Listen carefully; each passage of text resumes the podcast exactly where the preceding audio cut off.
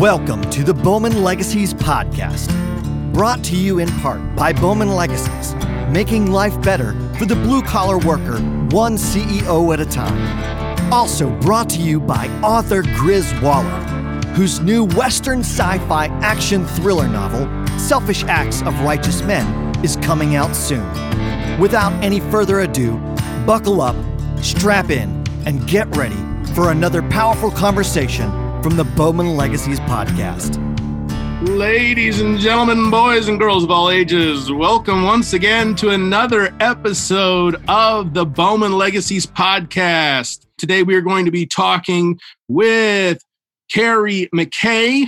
How's it going? sales manager at Sweetwater. And we're going to get into what Sweetwater is, what Sweetwater does, and we are today going to talk a lot about organizational culture and how we need to be taking care of our people. And we're going to, all three of us today, we're going to talk about uh, some places that didn't go so great for us. And uh, going to have a kind of candid conversation. Also, guest today, Eric Excelsior Pio, the myth, the man, the legend. Michael Bowman. it's a pleasure as always. And you, always keep it real and entertaining, brother. Yeah, I'm pretty sure Excelsior is not your middle name, but what the mm. hell? I just thought I'd throw it in there. Why not? I'll take it. No offense taken, I promise. so, I mean, all, three of us are a little longer in the tooth, I think, than some of our audience. You know, I was reached out to by a, a universe, actually a whole sorority the other day that that uh, listens to our podcast because they get so encouraged by it. Today's just going to be a little bit different. You know, We've had Benny Shorman on, we've had Tom's Parker on, we've had a lot of people on the podcast, but today we're going to talk about organizational culture and what it actually means. And sometimes I think that people really get confused about the definition of organizational culture, whereas it's typically uh, means you have a beer tap in the office and now all of a sudden you got a great culture. right. right. I, I, see the yeah, I see the beer tap in the office, and I'm like, someone didn't consider one of their employees as a raging alcoholic. yep. So Carrie, you know, you came from a place where the the culture was really corrosive, and we want to kind of focus on on that place today. We know we cannot mention that particular place that went into chapter 11, but for you, um, when you started with them, eh, considering the place that it was, you were probably pretty excited yeah, you know, it was uh, two decades of my life, and uh, I was pretty young, you know, when I started out doing that in this industry, and it was great. You know, it was really awesome to be on the uh, growing side of it. Yeah, and you know, as times change and things evolve, you know, turnover happens, especially at the top level. You know, culture erodes, and it's one of those things that if you're not paying attention to it, man, it slips fast. Yeah, no, it's just a totally different beast altogether. Uh, was it your experience with this? Or, and let's first tell our audience what do you do? What do you do for a living, Carrie? Carrie McKay. I do for a living. I think the easiest way to describe what I do is I'm a coach. You know, I work with uh, uh, a group of other sales managers at Sweetwater, and uh, you know we're about 500 or so strong with the sales engineers that make up the whole sales team there and uh, you know we, are all coaching uh, these folks on a daily basis on how to better run their business. But also i mean you would be surprised. I helped one one of the guys the other day get in touch with the mortgage broker hmm. and uh, go through the home buying process for the first time. And there's other folks that you know i've helped them with plans on how to get out of debt how to be responsible with their finances uh, just all kinds of things. I've talked to folks about marital problems, you name it. You know, we do that, but the the end result is just continuing to invest in their experience at work so that they're you know enjoying themselves first and foremost, but you know maintaining a high level of productivity and uh, also being satisfied with what they're doing. So it's a really fun place to be.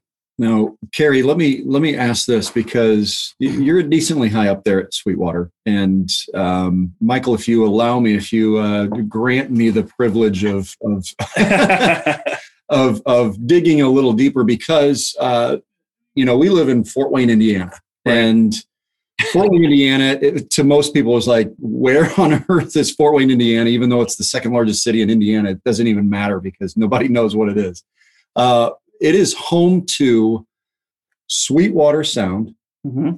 That is a massive leader in their industry nationwide. Um, elaborate for those individuals that don't know what Sweetwater is Sure. and who they are. Right. A little background, real quick, of where they came from, because this is really important because it builds what we're talking about as far as good, healthy culture hmm in an organization, in a business, with employees, with the bosses, with the supervision, all of this, as well as even good culture towards your clients. So, Right. Right. what uh, to to those that don't know what Sweetwater is, elaborate a little bit. Sure. Uh, Chuck Surack started Sweetwater. He uh, wanted to record music and was having a hard time figuring uh, out where he could do that. And uh, so decided to take it on his own early on as a small recording studio out of a VW bus.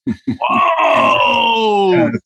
From there, he uh, i think the thing that really got things rolling for him was he started to make so many friends from all the recording that he was doing that uh, uh, he was also a major uh, engineer minded tinkerer when it came to electronics and things and started tinkering with kurzweil uh, keyboards and um, he was one of the first guys to figure out how they were programmed and he did some things that even kurzweil uh, adapted, and a lot of artists were wanting to pick up his uh, samples that he was creating for them, that kind of a thing. So they wanted to buy those Kurzweils from him, and that turned into you know not out of hey, I think I'm going to become a retailer. It became I need to do this to take care of my friends, and uh, more and more different lines So picked up, and you know his friends. You know, became a larger and larger pool of people to the point where it was, you know what, this is the right thing to do to take care of everybody that I know and uh, it seems to be a good uh, experience for folks. So it grew into basically a uh, by phone, I think Fingerhut catalog back in the day uh, type of uh, music retail, and uh, it just continued to grow. You know, as the internet started to uh, become you know a normal thing and boom, you know, Sweetwater's presence online just brought that uh, to more people. And uh, Chuck's always built it on uh, you know do the right thing and take care of the customer you know? And uh, he's never ever uh, preached about you know chasing the money. He's like if we do the right thing you know the money will follow. And uh, you know really it's just been an expansion of wanting to take care of his friends. So uh, within that you know the music retail industry is not a huge industry overall for uh, music equipment um, and you know it's it's pretty wild because you know this last year sweetwater surpassed 1 billion in annual uh, Wow. business which is insane to think of Yeah. and uh, you know we are uh, uh, certainly the fastest growing you know uh, music retail presence and uh, i believe uh, the largest online presence in the united states for sure and there's no signs of it slowing down. Mhm. so i mean it's been an incredible thing to happen but it's really just all about you know chuck's vision to continue to do whatever he can to take care of his customers and his friends and uh, make a good experience and always do the right thing. It kind of kills the idea of you know there's a difference between you know uh, your friends and business or you can't have family in business or you know um, i know that there a lot of evangelicals are going to roast me here but i cannot tell you how many business leaders that i've met in my lifetime that were evangelical christians and they were some of the most unscrupulous business people that i Hmm. ever met and the most unculturally sound people that i had ever met. And that's not a generalization. I mean that's almost that's probably nine out of ten were some of the worst people. And here's this guy is just saying hey i want to take care of my friends and then expanding that in a major way. And that doesn't mean obviously you can't underperform or you can't do your job but he's willing to put somebody in there like you culturally to help someone with their you know their mortgage right no, or help someone with a mortgage broker. So where, where you came from, and and I know, like for me, I've come from places where, um, my- the CEO literally said, "I am like, you know, welcome aboard. I'm going to f you, and you're going to f me, and that's business." Um, wow. yeah right. That was my introduction. Um, Setting the expectation early, right? setting the expectation. early. At least, at least he was honest with me, though. You know what I mean? I appreciate that because he was absolutely honest with me, and and uh, still uh, consider this guy a really a good friend of mine now. but you know, when you see these culturally unsound places, and culture, when we talk about culture, really the definition of culture is just like who the Mycenaeans were. They were a culture. They were a seafaring culture. They ate this way. Their religion was thus. And we don't compute in that when we look at it historically if it was good or bad. And so we, as especially Americans, we love to say, well, this place has a good culture, this place has a bad culture. Well, Eric and I have a mutual friend who um, worked the stock exchange in New York, uh, saw the plane hit in on September 11th, saw the second one hit, was literally, literally there at ground zero. Um, has traveled all over the world, par- partied with Motley Crue, has had this crazy, insane life. And one of his jobs for um, where he worked was to schmooze clients all over the world. And he said, I really literally saw the worst of humanity because we're not dealing with hundreds of thousands or millions. We're literally one person, we're dealing with billions of their dollars. Yeah. If they wanted to come to New York to party or Paris or wherever they were at. It was heinous. And he hated his job. However, he worked with a guy who loved, did the same thing, loved the job, was probably still there today. And both our buddy Tim would probably say it had the worst culture ever. And the other guy said this is the best culture ever. So culture is truly subjective Sure. on on what is a good culture, what is bad culture. What I hate is the dishonesty. And where hmm. you came from before Sweetwater was in doing my own homework, and that's not really wanting to dog that place or saying it, but they proved how poor their culture was by one of the things slipping into chapter 11. They got so big the head didn't know what the tail was doing. What was so for you and being there for so long? What was one of the most corrosive culturally things that you had to deal with all the time that really made you want to make the exodus? Sure. Well, you know, when when you get out of a proactive, you know, state and everything's reactive, then essentially uh, people first goes away, you know, and when especially if you're, you know, running a business and you, you know, are heavily debt laden, uh, essentially you become a slave at that point and you have to serve that debt uh, above your people. So the ability to put the people's needs above uh, just doesn't exist anymore. And so for me, the the constant identity crisis in a company where you know you're changing the motto every year or there's a lot of turnover at the top and everybody's got a different vision of what they want to do just creates uncertainty. And for you know its people it creates a lot of uh, just you know folks get scared because there's no consistency or security with that. And you know when you're chasing the carrot every day with the stick coming behind you pretty hard you know it turns into a rat race. And um, you know it's one of those things where if you continue to withdraw from people's emotional bank account without putting deposits back in there you know they'll tap out and you know the person will bankrupt and they'll spin out and there's where burnout comes from and everything else. And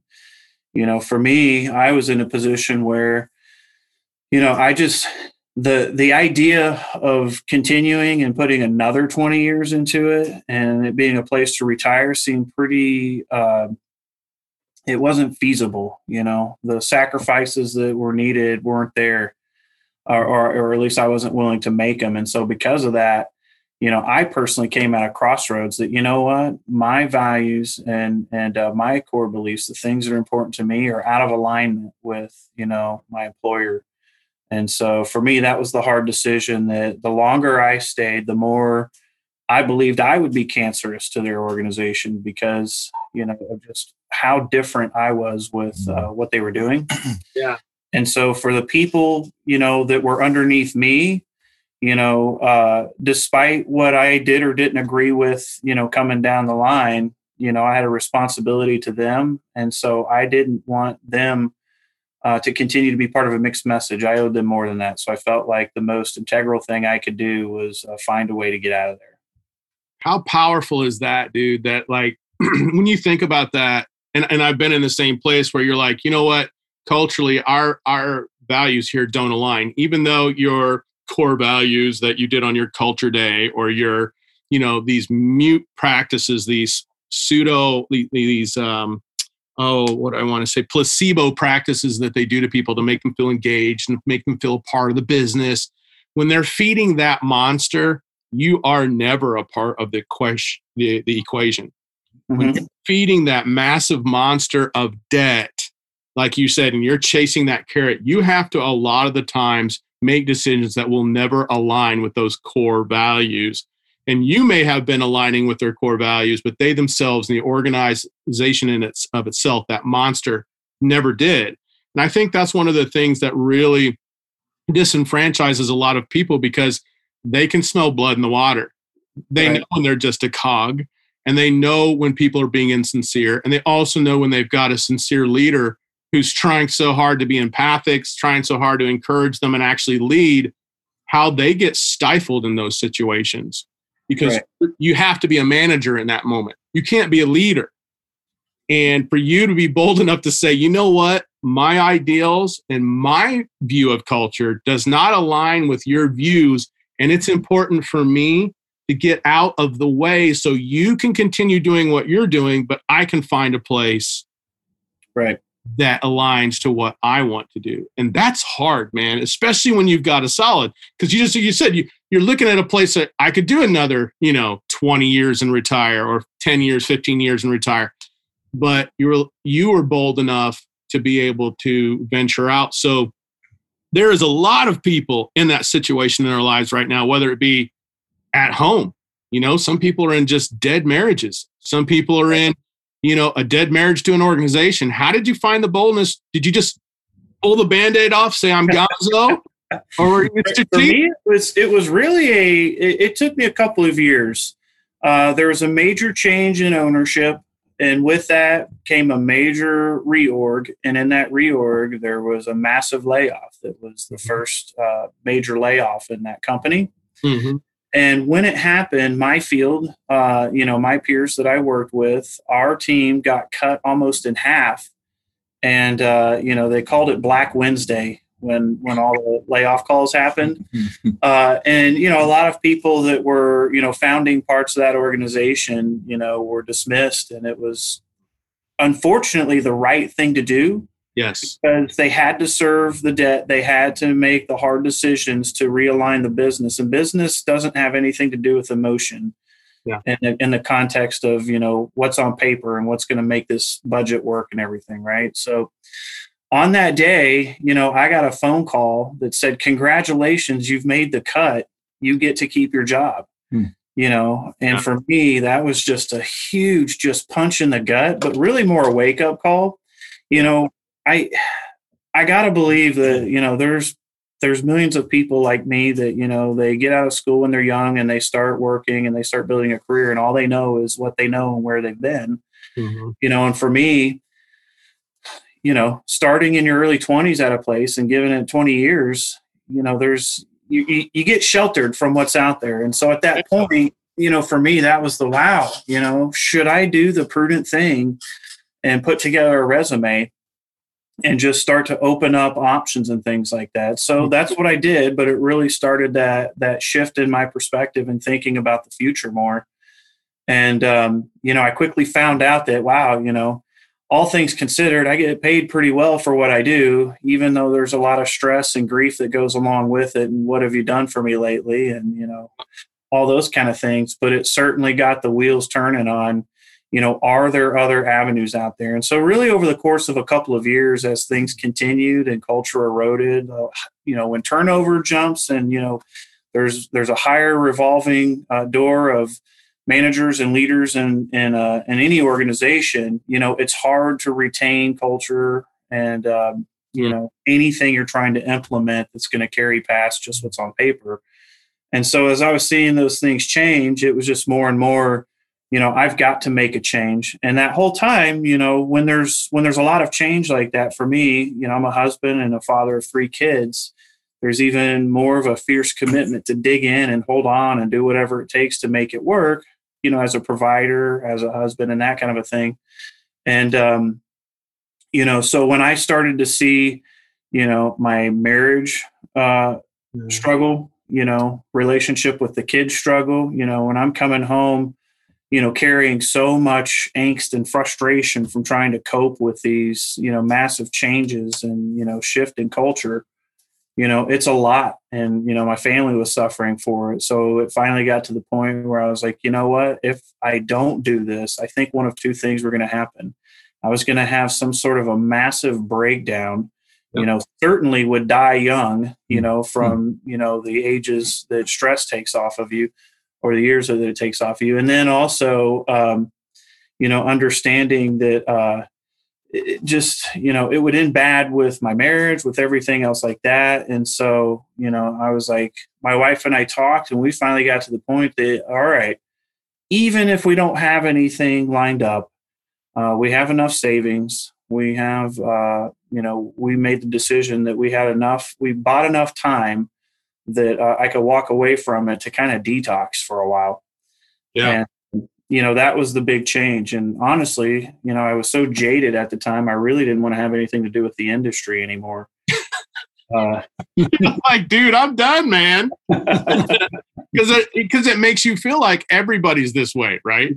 Right. Get lost in that. I mean, Eric and I, Eric can tell you, and we've been friends for such a long time, and he knows that I've been building a, a business um, and and networking for two years to get out of a company that I was in, and I eventually ended up getting fired from. And when they fired me, it was so funny because I, I had beers with the CEO two weeks prior and said I was doing a great job, and I literally looked at him and I'm like, "Bro, something, you know, I can smell blood in the water. You know, if I'm not doing a good job, tell me what I need to do. Nah, you're doing great. You're doing great, man. I really appreciate you. And then two weeks later, I got fired. And even right after I got beers with that guy, I called Eric and I was like, dude, I'm done. Yeah. they're going to fire me. I, I know they're going to fire me. And, but here's the thing culturally, it was a good thing that they did because, you know, they went to a different direction and um, I was not a good fit and it just made sense. But I knew I didn't fit the day I got there.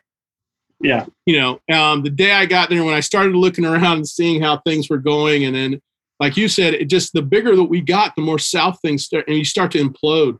And there's this shift in management all the time, and it stresses sure. everybody else because they never know when their head is on the chopping block. And, and, and, and inevitably, they're taught, these business people are taught, okay, when we fire someone, we don't let them know anything until that day. Well, a guy like me, who already knows body language, already knows what you're saying, knows the lies behind what you're saying, who's been a little longer in the tr- tooth. You know, for those people know me, I've done drug addiction counseling. I've counseled people coming out of prison. I mean, there's people that I had to learn their tells to make sure that I knew what they were telling me was a lie because I had to report to somebody, you know, right. and and a, a, lot was resting on that. And so I knew, Eric knew, um, my wife knew back in January, they fired me in June and January that year. I said, look, they are making plans right now to move me. I already know it's been going on. It's, I can't believe I haven't been gone before that. So I was lucky to make that transition. And you had savings, but there's a lot of people out there that just don't. And that is why I'm telling you guys right now if you're listening to this and you're in a culturally sour situation, you have other people that are okay with it, but you feel like you're the unicorn and you're going, does not, nobody else see this as insane? I encourage you to get on things like Clubhouse and LinkedIn and network like your life depends on it. Right. And do your homework before you go into the next situation. So when Sweetwater Carrie hit you up, did you just jump on it or did you research? Well, the, the story's great, you know, and it's funny that you're you're uh, saying that because talking about networking and everything, you know, I'd said earlier, you know, my industry that I'm in, it's not a huge industry. Yeah. And especially for as long as I've been there, you know, been in that industry, you, you know people, you know, and I've always valued those relationships and I've always been a believer of uh, never burning bridges. You know, separating emotion from things and just doing what makes sense and always just trying to be good first and, you know, seek to understand first so that, you know, you can keep those relationships. But, uh, you know, I, I feel very, very fortunate. Um, you know, uh, over the years, I, I, felt like I made enough good relationships where I used to work with folks that uh, were peers of mine and also people that worked for me. Mm-hmm. You know, that they had uh, left and found their way to Sweetwater. And so there was always somebody there at Sweetwater that was kind of, hey, Carrie, you know, we're out here. And I'm like, yeah, Fort Wayne, I don't have anything to do with that, right? So uh, w- one of my my closest best friends uh, used to work for me in uh, New England. Uh, then he left and promoted and was doing well. He was in New York City, and then uh, similar to you know my situation of feeling like he was out of alignment with the culture and uh, you know wanting to be closer to family um, you know he had a friend that worked at sweetwater and so he found his way out here and um, this guy's he's he's kind of like a brother to me. So we've always stayed in touch. Anytime he's come out to visit, he stays at our house, that kind of a thing. And so we were planning a trip uh, for him to come out, uh, you know, for the first time that year. This was, uh, I think, a little over three years ago now. And uh, instead of flying, because I I was talking to him and I said, well, just let me know, you know, when you fly in, I'll come to the airport and pick you up. And he goes, I'm actually going to drive. And I'm like, you're crazy. You're driving from Fort Wayne to New England. And uh, he's like, yeah, I'm going to go to New York, see some friends. So I was like, all right, well, you know, then um, how about I fly out there and uh, meet with you, and then we'll drive out together, have a good bro road trip. oh, awesome! Eric and I have always like we got to do a bro road trip, right? right. well, so uh, it, it, worked out to where instead of me flying out to drive back to New England, he drove down to New York, then came up to New England, stayed with me for a few days. Then we drove back to Fort Wayne, and then I was going to fly back home. And um, I was kind of excited about that because he'd been talking about Sweetwater to me for a few years at that point. And, uh, you know, I've always been fascinated with Sweetwater because I remember back in, uh, gosh, had to be very like 2001, 2002, you know, I was uh, getting frustrated because I had folks working for me that were needing approval on massive uh, system design discounts because Sweetwater somehow was giving them this great deal and this great ah Sweetwater ah yeah. Let me see what's going on out there. And I had some uh, good friends from the industry that were there. So, you know, I called them out ahead of time and said, Hey, I'm going to come out here and visit. It'd be cool if we eat lunch or something. So, uh, Sweetwater being Sweetwater, you know, they've, they've always been very uh, hospitable. And, um, you know, there was a, a, huge open door to come check it out. So I uh, came out just to visit. I spent almost all day touring the campus and the building and everything. And and and here's the thing I'll tell you that was the most uh, significant impression I took from that visit. And again, I have to say I was there with zero intentions of looking for work or anything like that. I just wanted to go see some friends. But the minute you walk in that building, you feel. You know, a culture, a spirit that's just welcoming. There's peace there. Uh, and, you know, you just, everybody's smiling. It doesn't matter who they are. Hmm. Uh, Steve Ferguson, who's one of the head custodians on the sales floor, custodian, is salt of the earth, nicest guy you'll mm. ever meet in the world. And every single time I see him, no matter what's going on or what kind of bad news I may have gotten, he always is, Hey, Kerry, how's it going, man? Magnificent Monday, terrific Tuesday, wonderful Wednesday, you know, and it's that kind of stuff that you see when you go in there and you experience that you're just like, wow, you know, it changes who you are, you know, no matter what baggage you bring with you, you can't help but some of that just get lifted off and it makes it easier to enjoy yourself. So I experienced that on that day when I went there and then uh, you know after having spent all day there you know some uh, uh, some guys that i know uh, that are, that do the same thing i do you know that are sales managers there for the uh, sales floor uh, you know we were talking and they said hey figure it out and get here. Do whatever it takes and get here. I'm like yeah i don't know. You know we own our home in new hampshire. We're really happy there. It's beautiful there. This looks like a bunch of cornfields and man it looks like fort wayne right. and uh, they, they're like, you don't know, man. Yeah. Figure it out and get here. And I'm like, yeah, okay. So what was really awesome is, uh, you know, I had planned to go visit Sweetwater for get an hour tour of the building with my friend Tom, uh, have lunch with, uh, you know, some uh, friends that I'd known over the years, and then call it a day. Uh, I ended up spending six hours there that day, wow. and at the end of the day, they asked me, uh, Kerry, have you met Jeff Radke? And Jeff Radke's our chief sales officer. He's been with Chuck uh, running close to 30 years now. Oh, wow. And uh, he actually called on Chuck as uh, one of the manufacturer uh, uh, reps before that. So he and Chuck go way back. And, um, you know, so I was like, no, I, I, who's Jeff Radke? I don't know who this is. And they're like, well, why don't you come meet him? So you know, chief sales officer of a now billion dollar corporation still has an open door policy to a complete stranger and says, Come on in. I heard you've been walking around today. I'd like to meet you. and uh, it was funny. I remember one of the first things I said to him was, Hey, this place is amazing, but just so that you know, I am not here fishing for, you know, a job or anything like that. But it certainly is nice to meet you. And we got to sit down and talk.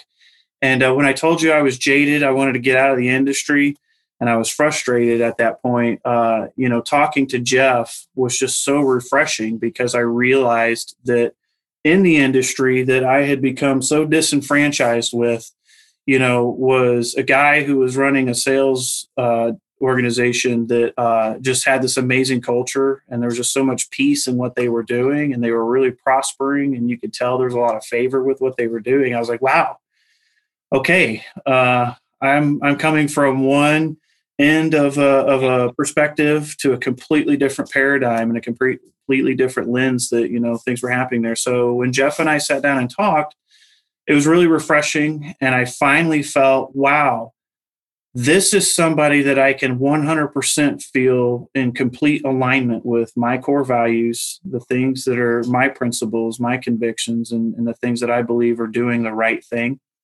You know one of the things that was a weird uh, I guess, epiphany for me was it's really easy to say, uh, hey, just do the right thing.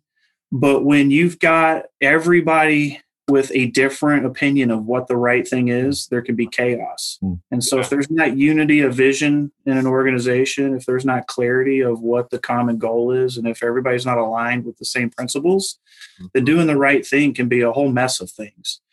But in Sweetwater, you could tell there was major clarity of vision. Everybody was on the same page. Everybody shared the same uh, principles and the core values that uh, you know make them what they are. And so, because of that, you could see that it was really easy to do the right thing. And uh, you know, when Jeff and I spoke about that, I was okay. I probably should consider this. And then he followed that up with, Hey, if you do really want to consider this and think about something seriously, we'd love to fly you and your wife out. And uh, whoa, whoa, whoa, whoa, Yeah, you and your wife, because we want this to be a joint situation for both of you. Right. And that was huge. You know, I mean, to, to not just consider me, but my entire family. That was the first time I'd ever been in a position where you know a potential employer was more interested in you know the entire family than they were just me and saying you can figure it out. So i think that's the history. So you, how long have you been there now? Uh, almost three years now and I, and it's it seems like yesterday because of how fast things have been moving. So you three years ago and usually by it's usually year uh, one and at about a quarter where you start to the unveiling starts happening in your own mind? Uh-huh and you start to realize hey this is not what i thought it was this is not what was pitched to me. So for you how's it going? Years later. Well so uh, transparency 100% from the get-go uh, you know is what i experienced. And um, you know the crazy thing was i was given a lot of opportunity to just experience and just kind of soak in the culture yeah. before I was unleashed to do things. And, you know, I believe, you know, as far as holding on to a culture uh, and, and, you know, what Chuck's vision is for Sweetwater, one of the things that I thought was really impressive and a great experience was, hey, you know, it, it's not, it's not going to work if we bring you in and just tell you what your duties are and set you loose you have got to understand this culture inside and out and you really need to understand it. So we're more interested in you learning and uh, spending some time to get to know folks and that kind of a thing. So there was zero pressure on me to jump in with you know all right hold the fire hose let's go. Right. And uh, you know sweetwater uh, has sweetwater university for all of our sales engineers that work there. Uh, it's it's like almost three months of a master's uh, level degree in you know all things music mm-hmm. retail but you know just from the knowledge of the equipment that we sell but also culturally and sales training and everything and i, I saw chuck doing a tour one day uh, you know touring some folks through there and talking about that he stopped by where our classrooms are and he said you know it's not enough. We can't afford to let our sales engineers, you know, borrow that Sweetwater credibility. They have to be that credibility. So that's why it's mm-hmm. so important that we invest so much of them into them on the front end. And I experienced that too, you know, by having that time to really get to know it and understand it. And I think that's valuable because a lot of times people will go into a new organization or a new position, you know, guns a blazing. I've got all these great ideas. I'm going to do all these great things. And they might be wonderful ideas, but you know, it's it can be completely out of alignment with a direction or a strategy. You know, it shows. And one of the things that I hate about that, it shows the difference between actually onboarding someone properly mm-hmm. and like they're doing to you, letting you be immersed in the culture.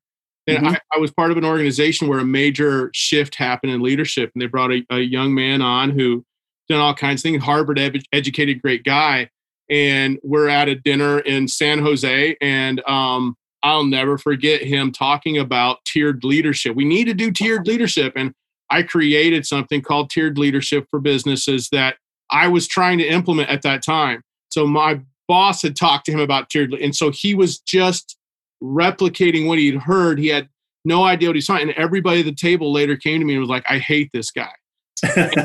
He was a great guy though, and the thing that sucked yeah. was he's a good dude, and he had. But what they wanted him to do was come in guns a blazing, and it really right. caused a major hiccup and shift, and it caused problems for him too. And they weren't setting him up for success. And I watched him fail miserably, and none of it was his fault. And we right. forget that as organizational leaders or leaders, period, is like when we want someone just to go in there and just go balls out, we are actually throwing something into our own stream that's causing a ripple effect. And it can be great, but right. it also can be very corrosive. And so, you know, we're hitting that, you know, we're a little over 30 minutes now. And one of the things that I just really want to hit on today is if you're a business leader today and you're in a place where you feel like, hey, man, cu- culturally, I'm looking at our organization is just horrible because everybody's telling me that it's horrible here's a company that eh, takes a guy who is a heavy hitter in the industry, everybody knows, brings him on, brings Kerry on, says, Look, I don't want you doing anything. I want you to absorb the culture. I want you to understand the people. I want you to understand the mission that we have at hand here because right. what you can do is very detrimental to what we have and it's precious. So don't think you can't do this. For those of you who've got safety people right now and you're seeing them as overhead, you're killing your culture if you don't allow those people to immerse themselves in the culture and help change the culture. If you have people coming in your organization and you want them to do great things, first let them find out about current states of your culture before you go setting them into it because it can completely derail your culture existing if it's good. But if it's bad, take lessons from Sweetwater. Take lessons from Gary right now who's saying, look, yeah. I moved across the country for this place. I was very unsure. And the first thing they said was, we want you to absorb it. And so, Kerry, do you feel like that you just kind of started naturally doing your job? Yeah, very much so. Because uh, one of the things that was really refreshing was uh, finding out that one of the courses that we take in Sweetwater University is uh, a full course on uh, Covey's Seven Habits of Highly Effective People. Mm-hmm. And uh, Jeff Radke, our chief sales officer, teaches that class. And uh, so we basically study the book and the principles that are in there. And, uh, you know, it was really funny. And looking back on it, you know, what I was being taught by uh, starting and just being immersed in the culture is, you know, for me to be a more effective leader, I needed to seek first to understand. And by doing that, really understanding the people in the building and that were on my team, then I was able to be understood when I presented ideas and I could present my ideas with you know a, a, basis of understanding what was actually happening there. So it helped me have credibility, and uh, you know, so I'm just grateful for that model that was there. Mm-hmm. And uh, yeah, it was it was awesome to be able to do that. And what was really fun was it empowered me to then have those ideas and those things that maybe we can do differently or improve upon because I was I was able to talk about them with with uh, credibility, having uh, spent the time to understand the business and things like that. And uh, because of coming from it from that angle, you know, I had way more ownership in the things that I was doing which gave me uh, more. Uh, I felt more empowered to do those things and and uh, you know stick to them, see them through. And so, you know, unbeknownst to me, I was put in a position where just through the culture and the process, you know, it enabled me to be an even more powerful leader than I even thought I could be. Uh, and in a much faster time than what you might see, you know, in other organizations. So, I mean, by and large, it's been an amazing experience. And now looking back on it, man, I'm glad I live in Fort Wayne. It's a great city, great people, you know, and it's really funny how, you know, when your head's in a good place and you and you've got good culture around you, it makes it a lot easier to enjoy your surroundings. Yeah, that's so powerful. So what would you say, Kerry, to that person right now who's listening to you and going, Man, I hate this guy. I hate Sweetwater. Um, this could not be further from the absolute toilet that I'm working in right now and the Right. despair what would you say to that person right now about the situation they're in? Uh, you know, you don't know what you don't know. And I think the most important thing an individual can do is is take the time to recognize that if you don't have it all figured out, it's okay. Mhm. As soon as you get to the point where you realize that you're not there and you haven't arrived, is when you become teachable. And as soon as you let that happen, you know, you can start to grow and you can start to expand your horizons and create opportunities. So I really think a lot of people just get too much in their head. Yep. Uh, you know, there's a, there's another book that uh, required reading, Customer Centered Selling. You know, uh, you know, at Sweetwater for us as managers, and um, it talks about the uh, four competency levels. And what cracked me up is when I started reading this book, uh, I'm like, oh my gosh, mind blown. This is stuff that my dad was telling me when I was a you know teenager. but it's it's that uh, unconscious incompetent, you know, somebody who's not even aware of their shortcomings. Yeah. And then when you become conscious of those incompetencies, that's kind of when the light goes off and you can start to grow. Yep. And when you start to hone that craft, you become a conscious competent and uh, you, you're mindful of those things. And then, you know, you keep working at it and improving your process. And then you can become unconsciously competent. You don't even think about it, you do it naturally. And I think a big mistake that leaders have, and I think people, you know, in organizations always have to remember is that when you get to that point where you're firing on all cylinders, you're on autopilot, so many people stop innovating and they stop, you know, seeking to grow more and learn more because, like, nope, we've got it all figured out. But you have to, I, I feel like we always have, where am I an unconscious incompetent? Mhm. where where are the opportunities that i have to learn and grow and how can i continue to evolve and it really starts with the individual you know i love the saying how did i let that happen you know anytime there's problems it's really easy to get on a witch hunt you know and start Oh, you know what i mean that's a whole nother podcast right there. Ownership. Big fan of Jocko Willink and yeah and stream ownership books and dichotomy of leadership. Uh, that, that's a whole but that's you right. know yeah Mhm. starting there with you know how did i let this happen but but for me that was a big part of it is is uh you know understanding that we all have opportunity to improve and it doesn't mean that you are a bad person or have problems but that's what i would tell anybody that's in a position where they feel they're in a rut or a place that they're stuck in. This you know this culture sucks and i'm just so frustrated here. It's like all right start with asking yourself how did i let this happen?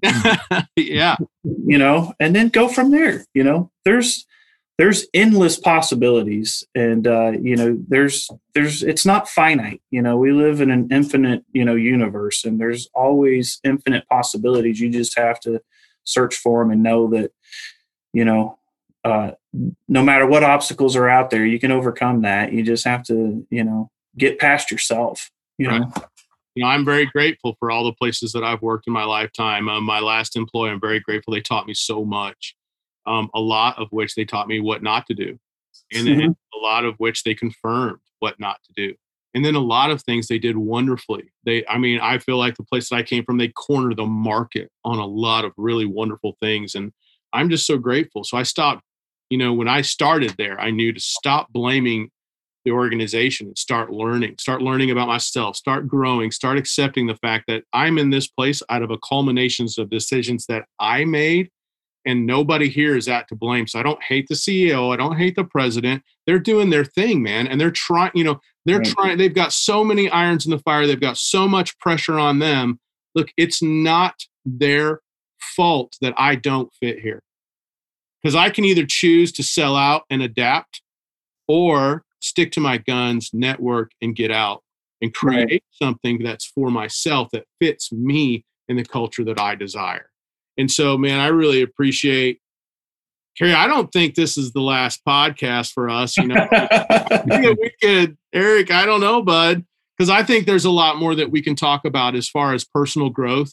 sure. Set yourself up to prepare to make that transition because Mhm. obviously there was a whole nother world of preparation that it took you to accept yes i can do this sweetwater thing it's no small thing to move across the country with wife and kids in tow having a home of your own i know that i've been offered jobs all over the world and and because we're hooked up and connected to where we're at it's been very difficult to make those decisions. And so we created bowman legacy so we could have something that's here. And, and so that was bold you know what i mean? And so i just really appreciate your time. As always eric i love you. I love you, brother. So good. so we're going to wrap this one up. We went kind of long but guys i hope you see all the nuggets of truth here man. And you know just to kind of do a holistic approach man. Own you. Own where you're at right now and understand that if you want to expand your mind you want to expand your career possibilities stop looking at all the problems and start focusing on answers for yourself of where you're at. Start growing you. Start networking like mad crazy. Stop blame the blame game and stop burning bridges and you will find avenues of networking you never thought possible. As always we are brought to you by bowman legacies making life better for the blue collar person one ceo at a time. Whether it's culture coaching or personal coaching we are there for your needs. We're also brought to you by grizz waller western sci-fi author that is frankly, writing a book that I absolutely adore, and you will too, coming out hopefully this summer on Amazon. Guys, thank you so much for listening to the Bowman Legacies podcast. Please continue to build that legacy that will far surpass your legend.